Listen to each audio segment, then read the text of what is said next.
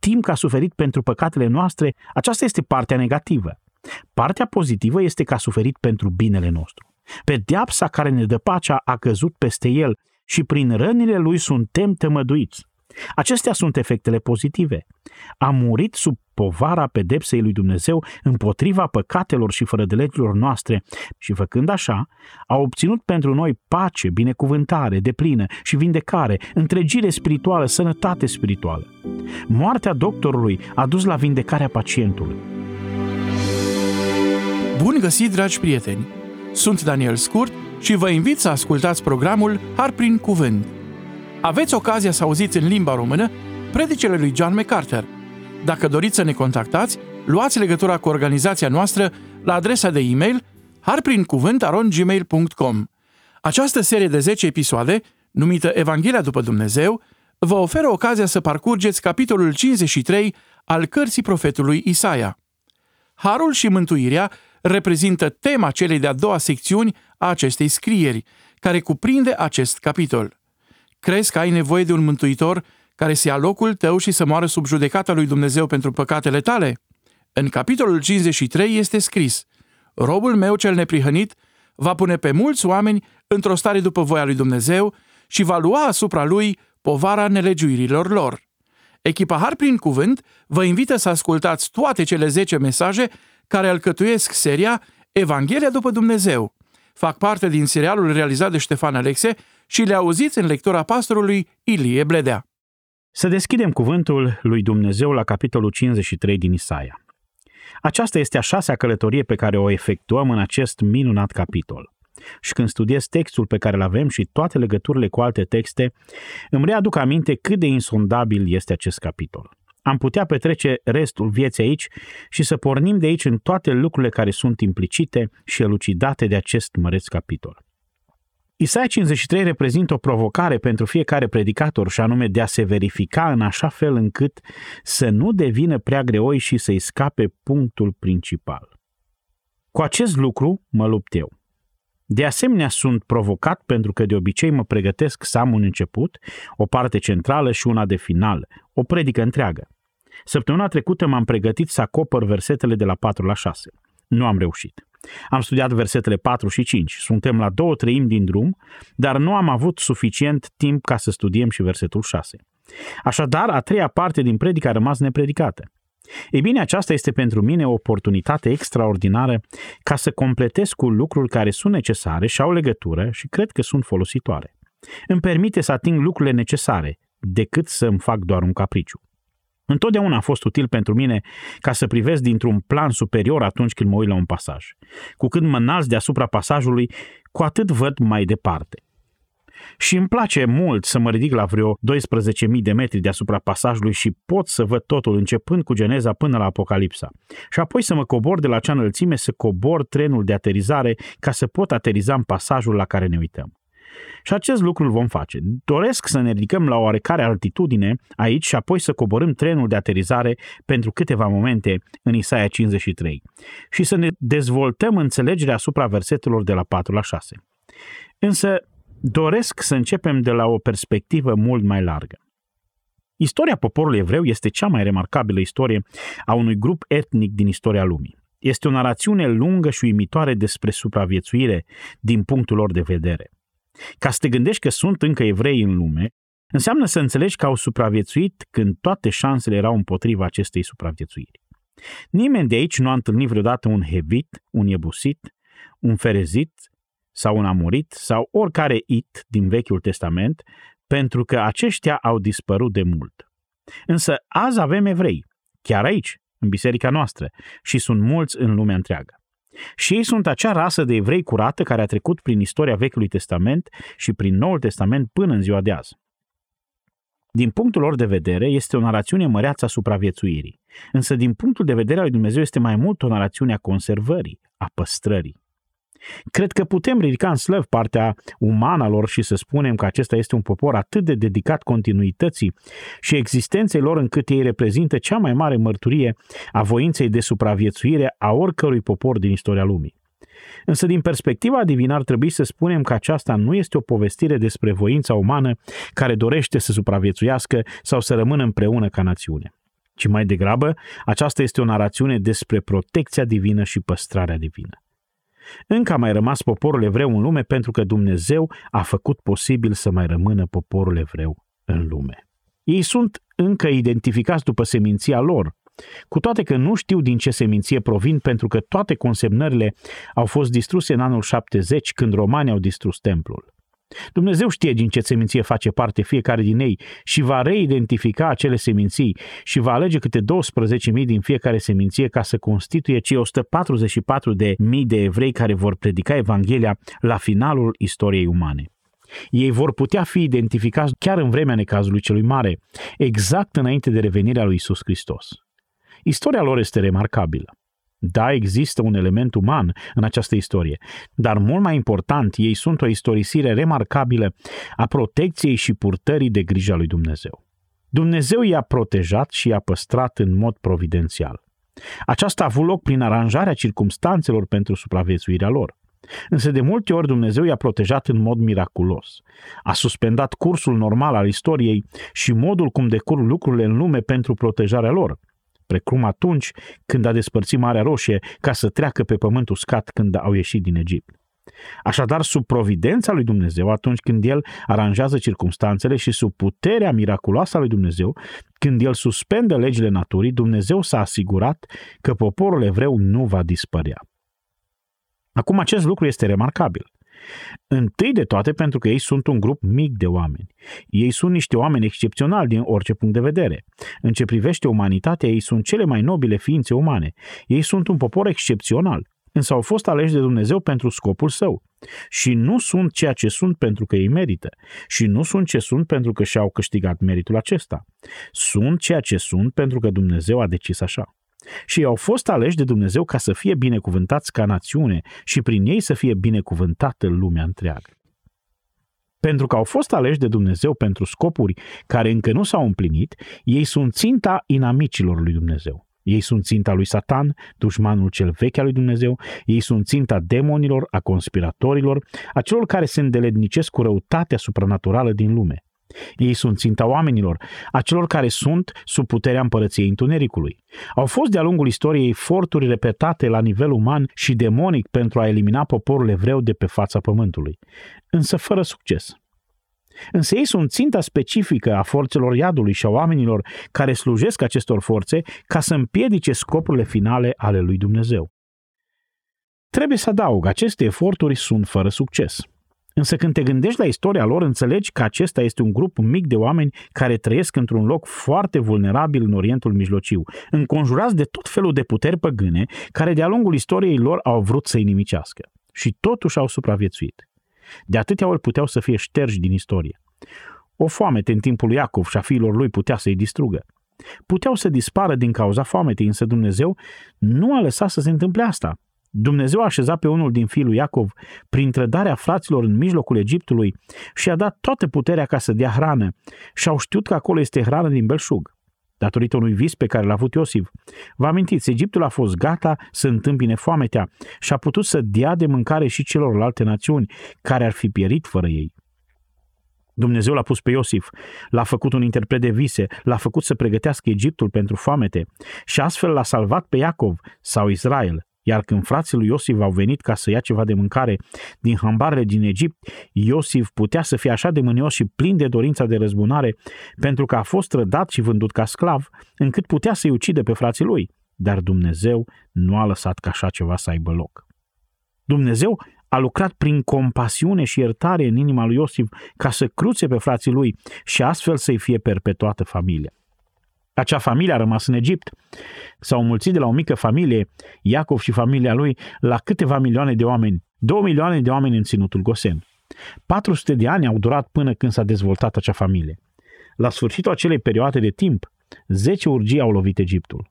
Acele urgii care au avut efecte devastatoare asupra egiptenilor puteau la fel de bine să aibă aceleași efecte și asupra copiilor lui Israel, dar Dumnezeu s-a asigurat că nu-i va afecta pe ei. Uciderea celor întâi născuți putea să-i nimicească și pe evrei, dacă nu intervenea Dumnezeu și nu le-ar fi arătat o cale prin care primii născuți să fie salvați când au pus sângele mielului pe ușorii ușii.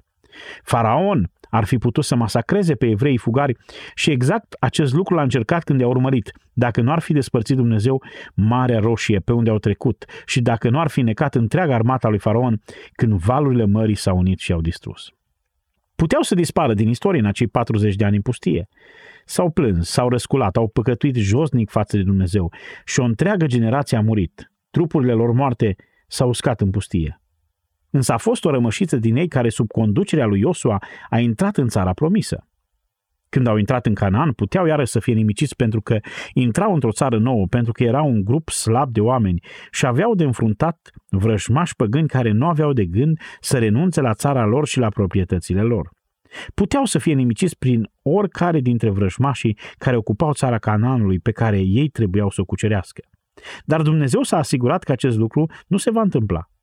A fost un fel de demonstrație metaforică asemănătoare cu aceea când Marele Goliat a fost omorât de un ciobănaș cu o piatră și praștie. Așa a fost. Israel a fost precum un ciobănaș cu o praștie împotriva unui uriaș masiv în țara Canaanului. Însă Dumnezeu s-a asigurat că vor supraviețui. Nu este doar istorisirea despre o supraviețuire umană, este istorisirea despre purtarea de grijă divină. Când au ajuns în țară, s-au așezat în țară și au fost împrăștiați în țară și împărțiți pe secțiuni ca și seminții. Știți ce s-a întâmplat? Au fost prinși în idolatrie, au fost prinși în apostazie, au fost prinși în închinarea față de Dumnezei falși și apoi au căzut în imoralitate și apoi religia lor a ajuns superficială și vățarnică. Au început să fie absorbiți de cultura păgână și puteau literalmente să dispară prin amestecarea cu celelalte popoare. Dar Dumnezeu s-a asigurat că nu va avea loc aceasta puteau să se piardă pentru totdeauna prin căsătorii mixte cu păgânii și etnicitatea lor ar fi dispărut. Când împărăția s-a divizat, zece seminții erau în nord și s-au stabilit ca și împărăția lui Israel, și două seminții au rămas în sud, Iuda și Beniamin, care au devenit împărăția lui Iuda. În anii care au urmat, în împărăția de nord nu a fost niciun împărat bun. Au fost atât de răzvrătiți și de răi că Dumnezeu a adus judecat asupra lor în 722 înainte de Hristos. Când au venit asirienii care i-au strămutat și i-au luat captivi pe toți aceia pe care nu i-au omorât, acel popor nu s-a mai întors niciodată în țară. Au dispărut amestecați în cazanul națiunilor. Au dispărut treptat din existență, însă au rămas doar cele două seminții și cei din nord care au fugit în sud înainte ca împărăția de nord să fie distrusă. Așadar, în sud erau oameni din fiecare seminție acum. Dar apoi au venit babilonienii pe la anul 600 și au prădat Ierusalimul și au omorât poporul. Pe aceia pe care nu i-au omorât i-au târât în Babilon, unde trebuiau să se amestece cu cultura haldeilor. Oameni precum Daniel și cei trei prieteni ai lui au primit alte nume, care nu erau numele lor reale. Au primit nume care îi legau de zei babilonieni, iar apoi au fost educați în acea cultură. Aceasta putea să însemne sfârșitul lor. Întregul popor al lui Dumnezeu în Babilon putea să fie absorbit prin căsătorii mixte și religia amestecată și să fie pierduți pentru totdeauna din istoria lumii. Dar acest lucru nu a avut loc. Nu au fost absorbiți niciodată de cultura haldeilor. 70 de ani mai târziu s-a întors o rămășiță masivă dintre ei și s-au reașezat în țara lor. Așa s-a derulat istoria. Un împărat s-a ridicat în Persia. Numele lui era Xerxe. Aceasta este varianta grecească.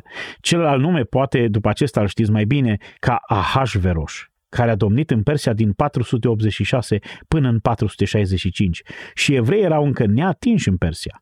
Atunci a fost planificat un genocid condus de un om pe nume Haman, care a vrut să extermine pe evrei.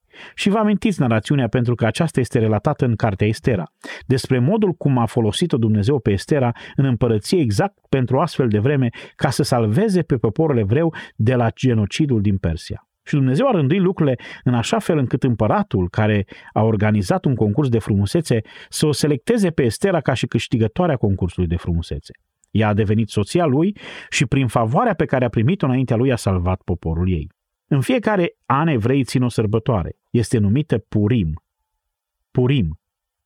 Aceasta nu este o sărbătoare biblică, nu este consemnată în scriptură. Este precum Hanuca, o altă sărbătoare care nu este consemnată în scriptură.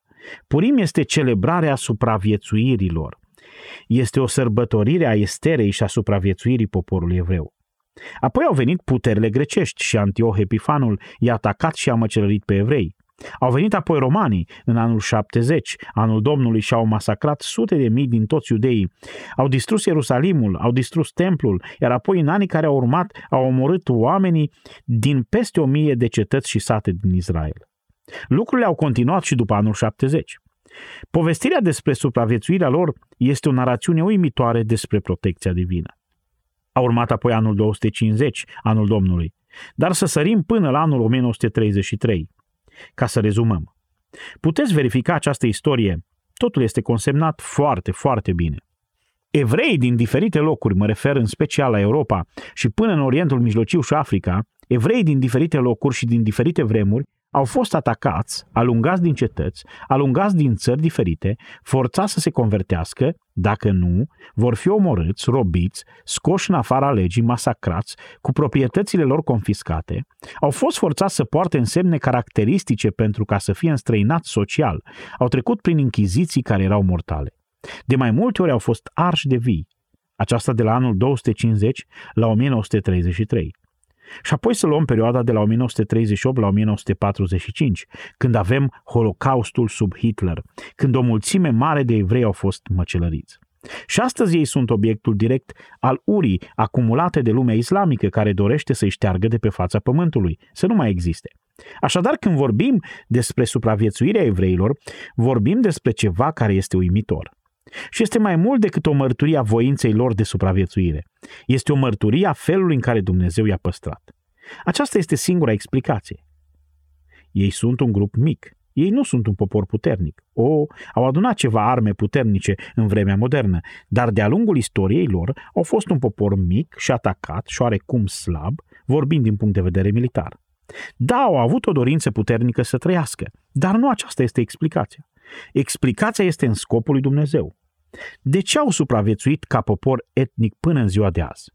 Răspunsul este pentru că Dumnezeu nu și-a împlinit încă promisiunea față de Avram și promisiunea față de David și promisiunea față de profeți că va binecuvânta pe Israel cu mântuire și îl va face pe Israel o binecuvântare pentru toate neamurile. Acest lucru nu va avea loc decât atunci când își vor pune credința în Isus Hristos ca și națiune, iar acest lucru va avea loc în viitor.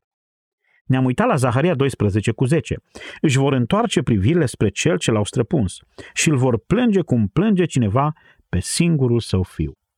Un izvor pentru necurăție li se va deschide.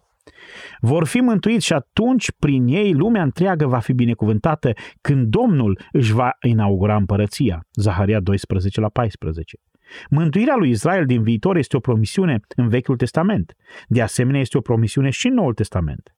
În capitolul 11 din Romani, un capitol foarte, foarte important, Apostolul Pavel vorbește tocmai despre această chestiune. El spune, fraților, ca să nu vă socotiți singuri înțelepți, nu vreau să nu știți taina aceasta. O parte din Israel a căzut într-o împietrire care va ținea până va intra numărul de plin al neamurilor. Aceasta este biserica. Până când va intra numărul de plin al neamurilor, cu alte cuvinte, când toți cei aleși din biserică vor fi adunați împreună, când aceasta va fi completă, atunci tot Israelul va fi mântuit. Și Pavel continuă, așa cum este scris, și citează din Isaia. Izbăvitorul va veni din Sion și va îndepărta toate nelegiuirile de la Iacov. Acesta va fi legământul pe care îl voi face cu ei când le voi șterge păcatele. Aceasta este din Isaia 59. Așadar, Pavel spune că va veni o vreme când biserica va fi completă. Și apoi, după ce ea va fi completă, va veni mântuirea lui Israel. Acesta este legământul lui Dumnezeu cu ei. Ei sunt păstrați pentru o mântuire viitoare. Ei au nevoie să fie mântuiți ca să poată fi binecuvântați, pentru că aceasta este promisiunea lui Dumnezeu din Geneza 12 și repetată din nou și din nou lui Avram. Nu doar că ei pot fi mântuiți și binecuvântați prin mântuire, ci prin ei întreaga lume va fi binecuvântată. Când ei vor fi mântuiți, Mesia va veni, își va așeza împărăția, va domni la Ierusalim peste Israel și lumea întreagă. Israel va deveni cea mai puternică și mai influentă națiune din lume și vor fi o influență pentru pace și neprihănire. Nu doar că vor fi binecuvântați, ei vor binecuvânta lumea întreagă. Aceasta este promisiunea lui Dumnezeu și nu s-a schimbat. Și acesta este motivul pentru care ei încă mai sunt pe aici. Mai este încă o realitate puternică pe care trebuie să o luăm în considerare. Vorbim despre o națiune care în sine este vulnerabilă și slabă și vorbim despre o națiune care este atacată atât de iad cât și de oameni. Însă aici noi vorbim și despre altceva care trebuie luat în considerare, care în mod simplu este următorul fapt. Ei nu doar că au supraviețuit urii forțelor iadului și urii forțelor oamenilor, dar în același timp, ascultați, au fost sub judecata divină. Ce vreau să spun este că sunt trei atacuri. Au fost sub judecata divină. Acest lucru merge înapoi la Deuteronom, înapoi la scrierile lui Moise, când erau la granița țării, gata să intre în țară. Dumnezeu le-a spus, dacă mă ascultați, veți fi binecuvântați. Vă amintiți? Deuteronom 27 și 28. Dacă mă ascultați, vă voi binecuvânta. Dacă nu mă veți asculta, vă voi blestema. Și Dumnezeu a prezentat binecuvântările și blestemele. Și puteți să mergeți să le citiți. Și aceasta este istoria lor. Nu l-au ascultat pe Dumnezeu și continuă să facă asta. Sunt un popor blestemat. Sunt sub judecata lui Dumnezeu. Așadar, Dumnezeu păstrează însuși poporul pe care îl judecă. A făcut aceasta de-a lungul timpului. A început să-i judece încă din Vechiul Testament și a judecat de-a lungul istoriei omenirii și în același timp îi păstrează sub acea judecată. Judecata lui Israel continuă și azi. Judecata poporului evreu continuă și azi, pentru că l-au respins pe Hristos. 1 Corinteni 16 cu 22 spune, dacă nu iubește cineva pe Domnul Isus Hristos, să fie anatema. Ei sunt blestemați pentru neascultarea lor din trecutul istoric, dar ei sunt de două ori blestemați pentru că l-au respins pe Isus Hristos. Și când te uiți azi la Israel, vezi o națiune care nu a experimentat binecuvântările lui Dumnezeu. Este o națiune apostată, este o națiune care îl respinge pe Hristos. Religia lor nu este evlavioasă. Ei afirmă că se închină Dumnezeului lui Avram, Isaac și Iacov. Însă nu o fac de fapt. Nu pot. Pentru că nu poți să-l cinstești pe tatăl dacă nu îl cinstești pe fiul. Ei sunt neloiali, sunt neascultători față de Dumnezeu. Ei sunt vrăjmași a Evangheliei, Romani 11 cu 28 spune aceasta. Ei sunt vrăjmași a Evangheliei. Ei neagă Trinitatea. Poporul evreu neagă divinitatea lui Hristos. Ei neagă adevărata învățătură despre Vechiul Testament și neagă întreg Noul Testament. Aceasta nu este o formulă pentru binecuvântare. Ei îl resping pe Mesia. Ei cred că creștinii sunt hulitori pentru că noi ne închinăm unui om care el însuși a fost un hulitor în concepția lor. Ei urmează minciuna mântuirii prin fapte și prin efortul uman și a neprihănirii proprii. Astfel ei sunt un popor blestemat, fiind chiar acum sub judecată, dar în același timp sunt păstrați de Dumnezeu. Dacă ați sugera că o națiune așa de mică și de slabă și de veche ar putea să mai fie încă pe aici, doar istoria ne poate spune că această idee nu are niciun sens. Și dacă mai adaugi componenta faptului că împotriva lor s-au unit forțe imense naturale și supranaturale, nu poate exista nicio posibilitate a existenței lor. Și dacă mai adaugi faptul că Dumnezeu, de-a lungul mileniilor, i-a încărcat cu judecată, poți să presupui că supraviețuirea lor este totalmente imposibilă. Însă iată că există și Dumnezeu i-a păstrat ca să-i salveze la sfârșit ca națiune. În Luca, la capitolul 13, la finalul capitolului, Domnul nostru se uită la Ierusalim, o cetate reprezentativă pentru întreaga națiune și spune în versetul 34, Ierusalime, Ierusalime, care omor pe proroci și ucis cu pietre pe cei trimiși la tine. Urma să-l omoare și pe el. De câte ori am vrut să strâng pe fiii tăi cum își strânge găina puii sub aripi și n-ați vrut. Iată că vi se va lăsa casa pustie. Acea casă este încă pustie. Poporul evreu este pustiu. Nu au nicio relație cu Dumnezeu.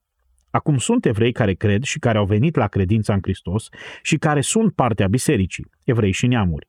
Însă eu mă refer la națiunea în sine, la popor.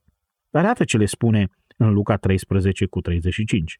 Dar vă spun că nu mă veți mai vedea până veți zice, binecuvântat este cel ce vine în numele Domnului. Va fi o vreme în viitor când Israel își va întoarce privirile spre Isus Hristos și vor spune, binecuvântat este cel ce vine în numele Domnului. Îl vor recunoaște ca Mesia lor. Despre aceasta a scris Zaharia. Aceasta va fi când se vor uita la cel pe care l-au străpuns și îl vor plânge cum plânge cineva pe singurul fiu, iar un izvor pentru necurăție se va deschide pentru ei. Aceasta este mântuirea lor din viitor. Acum profeții din Vechiul Testament au scris despre aceasta și nu au scris în termene clari. Aș dori să vă arăt două texte din Scriptură. Deschideți la Ezechiel 36. Mai sunt alți doi proroci care se remarcă alături de Isaia. Aceștia ar fi Ezechiel și Ieremia. Și bineînțeles că putem să îl alăturăm și pe Daniel. Însă Ezechiel și Ieremia au fost contemporani. au venit pe scenă la 100 de ani după Isaia și de fapt ei profețeau exact în vremea când babilonienii atacau. Ezechiel este târât în robie în 597. Ieremia este aruncat într-o groapă și sfârșește plecând în Egipt. Așadar, ei erau în viață când a avut loc nenorocirea adusă de invazia babiloniană. Prorociile lor, mesajele lor sunt foarte importante și foarte pertinente și primite de la Dumnezeu și oferite poporului într-o vreme de mare criză. Ezechiel 36 aduce o înțelegere foarte importantă în versetul 16. Iată mesajul care vine la poporul lui Israel, la poporul evreu. Versetul 16. Cuvântul Domnului mi-a vorbit astfel, fiul omului. Acesta este un titlu dat lui Ezechiel. Cei din casa lui Israel, când locuiau în țara lor, au spurcat-o prin purtarea lor și prin faptele lor, așa că purtarea lor a fost înaintea mea ca spurcăciunea unei femei în timpul necurăției ei. Ce descriere dură! Atunci mi-am vărsat urgia peste ei, din pricina sângelui pe care îl vărsaseră în țară și din pricina idolilor cu care o spurcaseră. I-am risipit printre neamuri și au fost împrăștiați în felurite țări. I-am judecat după purtarea și faptele lor rele. Și exact acest lucru s-a întâmplat. S-a numit diaspora și fiecare evreu știe despre aceasta. A început cu deportarea babiloniană. Unii s-au întors ca să reconstituie națiunea, însă acela a fost începutul împrăștierii. Și chiar după rezidirea și restaurarea națiunii, evrei au fost împrășteați în colțurile cele mai îndepărtate ale lumii, așa cum bine știm. Aceasta este partea judecăților. Oricum, versetul 20 spune, când au venit printre neamuri, ori încotro se duceau, pângăreau numele meu cel sfânt. Cum au făcut aceasta? Încât se zicea despre ei, acesta este poporul Domnului, au trebuit să iasă din țara lor. Ce vrea să spună? Spune asta, când au fost împrăștiați în toată lumea, au profanat numele meu pentru că oamenii au spus ce fel de Dumnezeu au oamenii aceștia care nici măcar nu poate să-i țină în țara lor. Și l-au bajocorit pe Dumnezeu. Dumnezeu evreilor a fost bajocorit de către popoarele străine în care au fost împrăștiați de-a lungul istoriei omenirii. Și în versetul 21 Dumnezeu spune Și am vrut să scap cinstea numelui meu celui sfânt, pe care îl pângărea casa lui Israel printre neamurile la care se dusese. Evrei din lumea întreagă, evreii au fost atacați în toată lumea și s-au zbătut de-a lungul istoriei lor. A fost greu să mai spună celorlalte popoare despre măreția și slava și puterea Dumnezeului lor. N-a putut nici măcar să-i țină în țara lor. Și dacă întreb pe cineva din Orientul Mijlociu de azi, care Dumnezeu este mai puternic? Al islamului sau al iudaismului? Ce crezi că îți vor spune? Dumnezeul care are bani și arme și putere și populație și masele de oameni este Allah. Aceasta este o imagine a profanării numelui Dumnezeului adevărat în împrăștierea evreilor de-a lungul istoriei. Versetul 22 începe cu de aceea. De aceea spune casei lui Israel, așa vorbește Domnul Dumnezeu. Nu din pricina voastră fac aceste lucruri casa lui Israel, ci din pricina numelui meu celui sfânt pe care l-a spângărit printre neamurile la care ați mers. Trebuie să fac ceva ca să recâștig reputația numelui meu. Aceasta vrea să spună Dumnezeu. Versetul 23. De aceea voi sfinți numele meu cel mare care a fost spângărit printre neamuri, pe care l-ați spângărit în mijlocul lor. Și neamurile vor cunoaște că eu sunt Domnul, zice Domnul Dumnezeu, când voi fi sfințit în voi sub ochii lor. Singura cale prin care voi putea să mă arăt slava înaintea neamurilor este să mă arăt slava prin voi. Cum voi face aceasta? Întâi, versetul 24. Căci vă voi scoate dintre neamuri, vă voi strânge din toate țările și vă voi aduce iarăși în țara voastră. Ei bine, am avut o imagine acestui lucru, nu așa? 1948. S-au întors și au reconstituit națiunea. Acest lucru este incontestabil, ei sunt în țară. Aceasta nu este mântuirea lui Israel. Aceasta este doar o avantpremieră și o indicație a faptului ce va urma. Vă voi aduce înapoi în țară și apoi va avea loc. Vă voi aduce înapoi în țară și acest lucru deja s-a întâmplat sub ochii noștri, nu-i așa? Poporul evreu din lumea întreagă a venit, a sosit în țară. Unii din ei au venit la Hristos în mod individual. Unii din ei au primit Evanghelia chiar acum, l-au primit pe Isus ca Mesia al lor chiar acum. Însă ca națiune au rămas fixați ca fiind împotriva lui Hristos ca popor. Dar va veni ziua în viitor și vorbește despre popor, despre națiune, despre casa lui Israel în versetul 25. Și iată cheia, vă voi stropi cu apă curată și veți fi curățiți. Vă voi curăți de toate spurcăciunile voastre și de toți idolii voștri.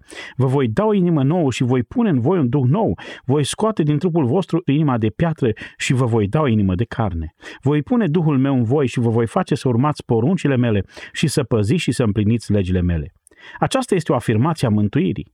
Aceasta este ceva dramatic. În preocuparea față de numele lui cel Sfânt, ca să-și dovedească credincioșia și să-și demonstreze slava, într-o zi Dumnezeu îi va mântui pe evrei.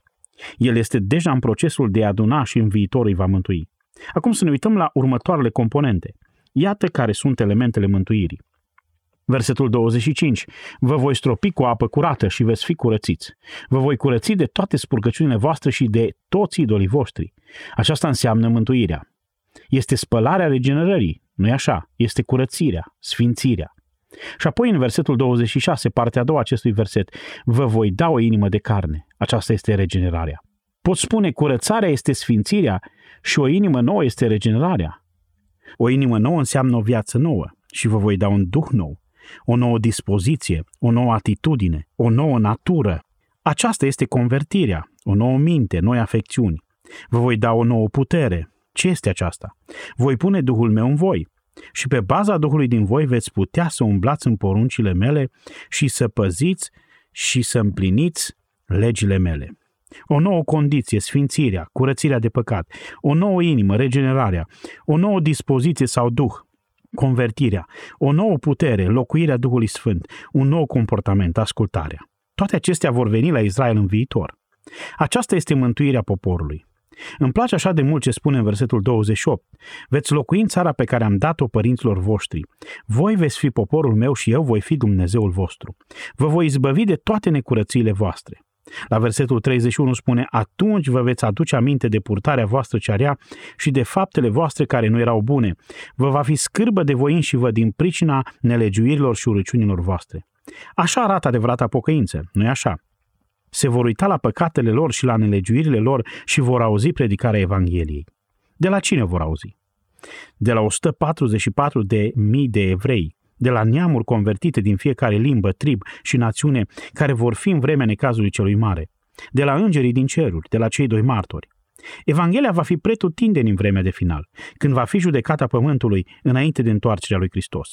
Ei vor auzi Evanghelia, își vor vedea păcatul, se vor pocăi de păcatul lor, vor privi spre cel ce l-au străpuns și îl vor plânge cum plânge cineva pe singurul fiu.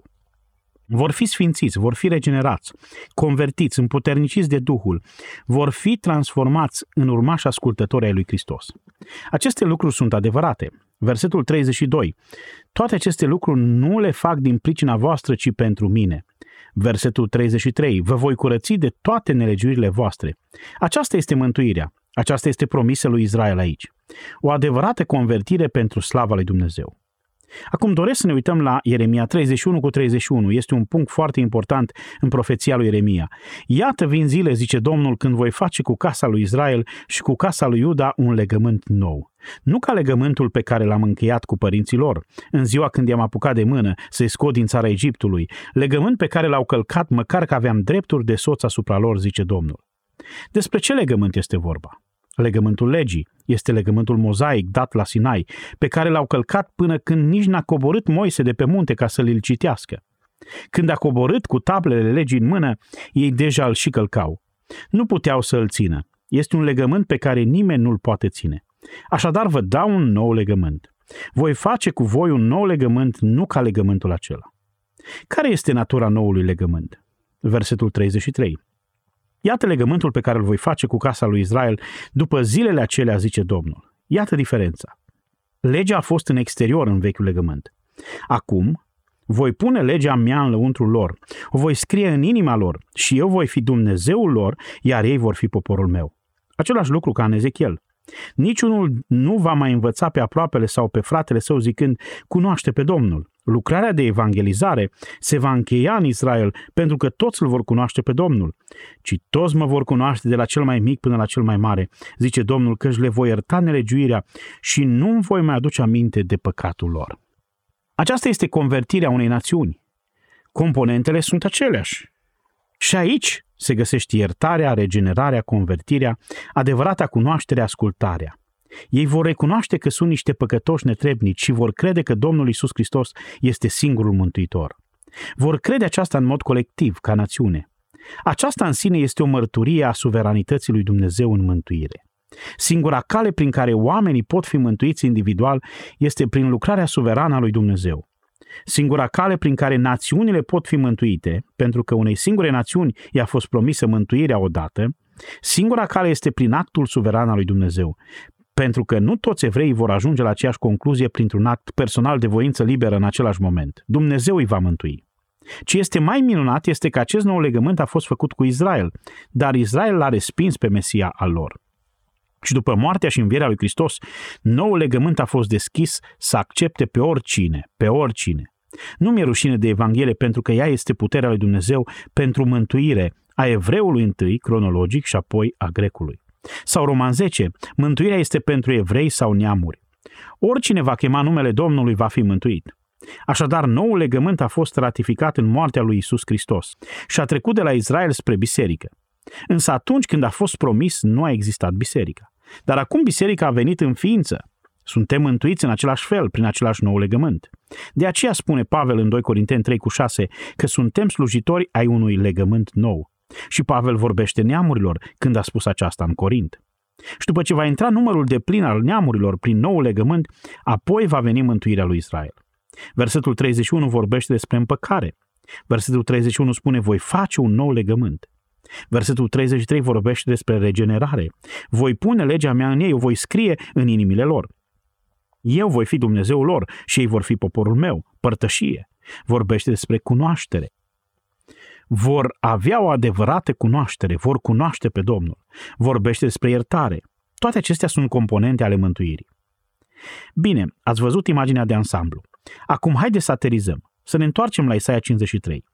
Când vor ajunge la acest moment în viitor, vor face această mărturisire care este în Isaia 53. Acestea vor fi cuvintele lor. Să mergem la textul nostru, versetele de la 4 la 6. Își vor întoarce privirile spre Hristos, la cel pe care l-au străpuns. Își vor reevalua atitudinea. Nu au crezut. Versetul 1 spune, cine a crezut în ceea ce ni se vestise? Prea puțini. Cine a înțeles revelația brațului Domnului? Puterea lui Dumnezeu în Domnul Isus Hristos. Foarte puțini. Nu am fost impresionați cu originea lui. A fost ca o ramură lăstar. A fost ca un lăstar care iese dintr-un pământ uscat. Nu am fost impresionați cu viața lui. Nu a avut nicio poziție oficială sau nobilă. Nu ne-a atras nimic cu privire la el. Cu siguranță că nu am fost impresionați de moartea sa. Disprețuit, părăsit de oameni, om al durerii, obișnuit cu suferința. A fost așa de disprețuit că l-am socotit ca fiind un nimeni. Era un nimeni, așa am gândit. Dar acum toate s-au schimbat. Acum știm că toate acele dureri, toate acele suferințe erau ale noastre. Într-adevăr, durerile noastre le-a luat asupra lui și suferințele noastre le-a purtat. Noi am crezut că este pedepsit, lovit de Dumnezeu și zmerit. Am crezut că Dumnezeu l-a pedepsit pentru blasfemia lui, dar acum știm dar el era străpuns pentru păcatele noastre, zdrobit pentru fără de legile noastre. Pedeapsa care ne dă pacea a căzut peste el și prin rănile lui suntem tămăduiți. O inversare completă a modului în care îl vedeau pe Hristos. Își vor admite greșeala oribilă în acea zi. Vor mărturisi. Ei știu istoria lui Isus. Știu că a fost străpuns. Știu că a fost drobit. Știu că a fost pedepsit în urma unui proces mizer. Știu că a fost biciuit. Aceasta este parte din istoria lor. Fiecare evreu știe aceasta. Dar într-o zi vor recunoaște că nu a murit pentru hula lui, ci pentru a lor. Vor spune, înțelegem nelegiuirile noastre, înțelegem greșelile noastre, fără de legile noastre, nelegiuirile noastre sunt rele. Vor mărturisi că Isus a fost pedepsit de Dumnezeu pentru păcatele lor. Aceasta înseamnă încălcări, păcate.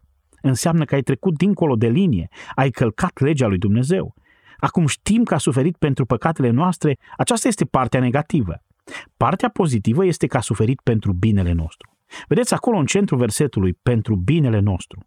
Pedeapsa care ne dă pacea a căzut peste el și prin rănile lui suntem tămăduiți. Acestea sunt efectele pozitive. a murit sub povara pedepsei lui Dumnezeu împotriva păcatelor și fără de legilor noastre și făcând așa, a obținut pentru noi pace și vindecare. Pacea este shalom în ebraică. Shalom, pace, binecuvântare, deplină și vindecare, întregire spirituală, sănătate spirituală. Moartea doctorului a dus la vindecarea pacientului. Am fost păcătoși și astfel am fost și bolnavi în suferință, în durere, vinovați, vinovați de încălcare, separați de Dumnezeu, fără pace, fără sănătate spirituală. Însă El a luat păcatele noastre și durerile noastre și suferințele noastre și tot ceea ce însoțește păcatul și s-a așezat de bunăvoie sub judecata lui Dumnezeu ca să fie pedepsit pentru păcatele noastre, pentru ca apoi să obțină pentru noi pacea cu Dumnezeu și adevărata noastră binecuvântare. Aceasta va face întreaga națiune a lui Israel, cel puțin o treime după ce două treimi dintre cei răzvrătiți vor fi nimiciți conform lui Zaharia. O treime din națiune va mărturisi lunga, lunga lor respingere față de Hristos, lunga lor hulă către Dumnezeu și vor fi mântuiți. Aceasta este realitatea uimitoare a viitorului pentru națiunea lui Israel. Mai este un lucru, și anume să vă ajut să vedeți versetul 6 într-o altă lumină. În versetul 6 avem cea mai profundă recunoaștere a păcatului. Ei vor vorbi despre atitudinile lor când vor spune am avut o părere greșită despre el, l-am socotit sau l-am considerat sau ne-am gândit la el sau am crezut că a greșit. Cu alte cuvinte, gândirea noastră a fost coruptă, am greșit în ceea ce am crezut despre el. Ei vorbesc aici despre comportamente, despre păcate și fără de legi. Și vorbesc și despre lipsuri. Păcătoșii vor recunoaște aceasta. Le lipsește pacea, le lipsește șalom, le lipsește pacea cu Dumnezeu. Așa cum spune Isaia 54, nu au avut un legământ de pace care nu poate fi clătinat. Și de asemenea le lipsește plinătatea, sănătatea spirituală. Erau bolnavi. Capitolul 1 spune, din tălpi până în creștet nimic nu-i sănătos. Bolnavi în păcat. Așadar, vor înțelege aceste chestiuni. Gândire coruptă, comportament corupt și absența tot ceea ce este bun. Ei știu aceasta, dar mai este ceva pe care păcătosul trebuie să-l înțeleagă. Și anume că nu este doar o chestiune de modul în care gândim, de atitudini, nu este o chestiune doar de ceea ce facem, nu este doar o chestiune de ceea ce ne lipsește. Mărturisirea păcatului merge până la esența noastră. Este o chestiune de cine suntem noi. Este natura noastră este mult mai profund decât vrem să recunoaștem privind în această secțiune. Această parte a mărturisirii se uită nu la manifestările păcatului, ci la cauza lor. Iată problema. Toți suntem ca niște oi și rătăcim. Fiecare dintre noi s-a dus pe calea sa și ne spune că este în natura noastră. Oile se comportă ca oile. Oile nu se poartă altfel decât ca niște oi. Noi ne purtăm consecvenți cu natura noastră. Și de fapt ei văd o paralelă cu oile. Oile sunt neînțelepte, sunt fără apărare și rătăcesc fără ajutor. Ele nu se adună împreună precum gâștele și nu stau împreună cum stau vacile în ciurdă. Nu stau împreună. Așadar, oile sunt o bună analogie. Au în ființa lor tendința de a rătăci de la siguranță și provizii și rătăcesc nu un grup, ci toate individual, fiecare mergând în direcția ei. Ele își urmează acest impuls intern care le face să se rătăcească de tot ceea ce reprezintă siguranță, protecție și ajutorare. Problema noastră este înrădăcinată adânc în natura noastră. Suntem precum oile, fără apărare, fără pricepere, care rătăcesc fără ajutor. În Matei 9 cu 36, vă amintiți că Isus a uitat la popor și a spus, sunt ca niște oi care nu au ce? Păstor. Ele merg în drumul lor, își urmează drumul lor păcătos, pe care natura lor îl dictează, își urmează intuiția propriei căderi nenorocite. Aceasta este ceea ce fac păcătoșii. Câte opțiuni au păcătoși azi? Câte ai tu? Nu există limită. Poți să mergi pe calea ta. Și fără Isus așa vei face, vei merge pe calea păcatului pe care l-ai ales. Vei merge pe calea ta așa cum se duc și șoile, o, vor mai fi și alții care vor merge pe calea ta. Și în cele din urmă vă veți accidenta. Însă totul este foarte personal și foarte independent. În acest fel funcționează oile. Și aceasta este o parte a adevăratei mărturisiri, dragilor. Aceasta este o pocăință adevărată care recunoaște că dovezile păcatului trădează natura păcatului. El a adunat toată vina și toată pedeapsa dreaptă, așa cum era și a murit nu doar pentru ceea ce am făcut, ci și pentru ceea ce suntem noi. Isus a luat întreaga povară a păcătoșeniei noastre asupra sa, în sensul că a luat, a suferit pedeapsa lui Dumnezeu. Aceasta spune acest verset în final. Domnul a făcut să cadă asupra lui nelegiuirea noastră a tuturor. Faptele noastre, gândurile noastre rele, lipsurile noastre rele și natura noastră rea. Pentru toate acestea, pentru toate acestea, robul lui Jehova a purtat toată greutatea pedepsei. Aceasta spune aici. Domnul a făcut ca nelegiuirea noastră a tuturor să cadă asupra lui. Domnul Dumnezeu însuși a ales mielul de jerfă pe rob, pe Mesia, pe mielul de jerfă. Robul Mesia de bună voie s-a supus ca să devină substitutul care ne-a înlocuit.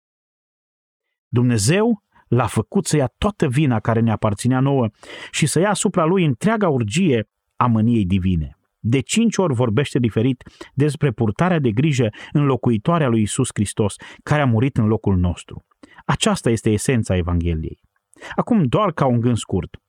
Nu păcatul a fost cel care l-a omorât, ci Dumnezeu a fost cel care l-a omorât. Nu a fost păcatul. El nu a avut niciun păcat. A fost fără de păcat, a fost sfânt, fără vină, nespurcat, despărțit de păcat. Nu păcatul l-a omorât pe Isus. Dumnezeu l-a omorât pe Isus ca să plătească pentru păcate pe care el nu le-a comis niciodată, ci tu și eu.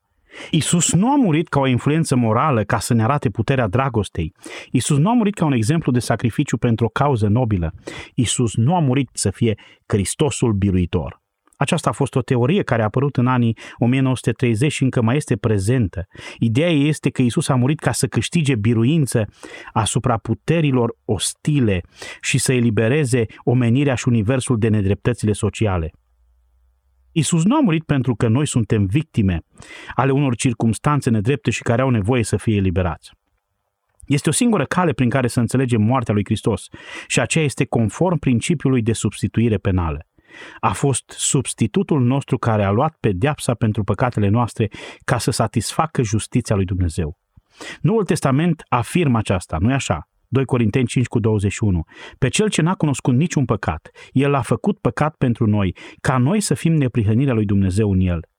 Petru spune astfel, el a purtat în trupul lui păcatele noastre. Și Pavel spune în Galaten 3, a fost făcut blestem pentru noi. Aceasta este afirmarea Noului Testament a adevărului din Isaia 53. Dumnezeu nu s-a raportat la noi după păcatele noastre, nu s-a raportat la noi după fără de legile noastre și nici nu a trecut cu vederea păcatele noastre, mai degrabă le-a pedepsit în Fiul Său, în robul Mesia, în locul nostru și harul a domnit peste dreptate. Aceasta va fi mărturisirea pe care Israel o va face în viitor. Dar aceasta este și mărturisirea pe care orice păcătos o poate face acum și poți să o faci și tu azi. Vă amintiți ce spune în 2 Corinteni 6 cu 2? Acum este vremea potrivită, cuvinte luate din Isaia. Astăzi este ziua. Acum este vremea mântuirii. Pavel spune în roman, citând din Isaia 10 cu 11, după cum zice Scriptura, oricine crede în el nu va fi dat de rușine. În adevăr, nu este nicio deosebire între iudeu și grec, căci toți au același Domn care este bogat în îndurare pentru toți cei ce-l cheamă. Fiindcă oricine va chema numele Domnului va fi mântuit. Aceasta este acum. Acum este vremea potrivită. Aceasta înseamnă că Dumnezeu te va accepta acum. Aceasta este ziua mântuirii. Tată, am parcurs iarăși bogățiile acestui capitol incredibil. Și chiar dacă am atins în studiu un singur verset, doar versetul 6, suntem prinși în această realitate, care de fapt este și rostul acestei secțiuni mărețe din Scriptură. Și nu este un exercițiu de învățare. Aceasta nu este doar o informare, ci este despre mântuire. Mă rog pentru oamenii care înțeleg pe deplin Evanghelia, care înțeleg jertfa lui Hristos, atât dintre evrei cât și dintre neamuri. Mă rog ca astăzi să fie ziua mântuirii. Ca această vreme potrivită să devină vremea lor. Ca să se întoarcă la Hristos, ca să cheme numele Lui și să fie mântuiți. Doamne, te rugăm să mântuiești pe păcătoși chiar acum, pentru slava numelui Tău. Tată, te rugăm chiar acum, în numele Lui Hristos. Amin. Ați ascultat în lectura pastorului Ilie Bledea un mesaj din seria Evanghelia după Dumnezeu. Face parte din programul care vă pune la dispoziție predicele lui John MacArthur în limba română. Vă anunțăm că echipa Har prin Cuvânt vă oferă în dar o carte scrisă de acest autor. Aflați care este cartea disponibilă în această perioadă scriindu-ne la harprincuvânt.gmail.com sau sunând la telefonul 0740 054 599. Onorăm doar solicitările din țara noastră, iar taxele poștale sunt gratuite. Dacă apreciați acest serial, recomandați-l și prietenilor dumneavoastră. Sunt Daniel Scurt și vă invit să ascultați și următorul mesaj din Har prin Cuvânt.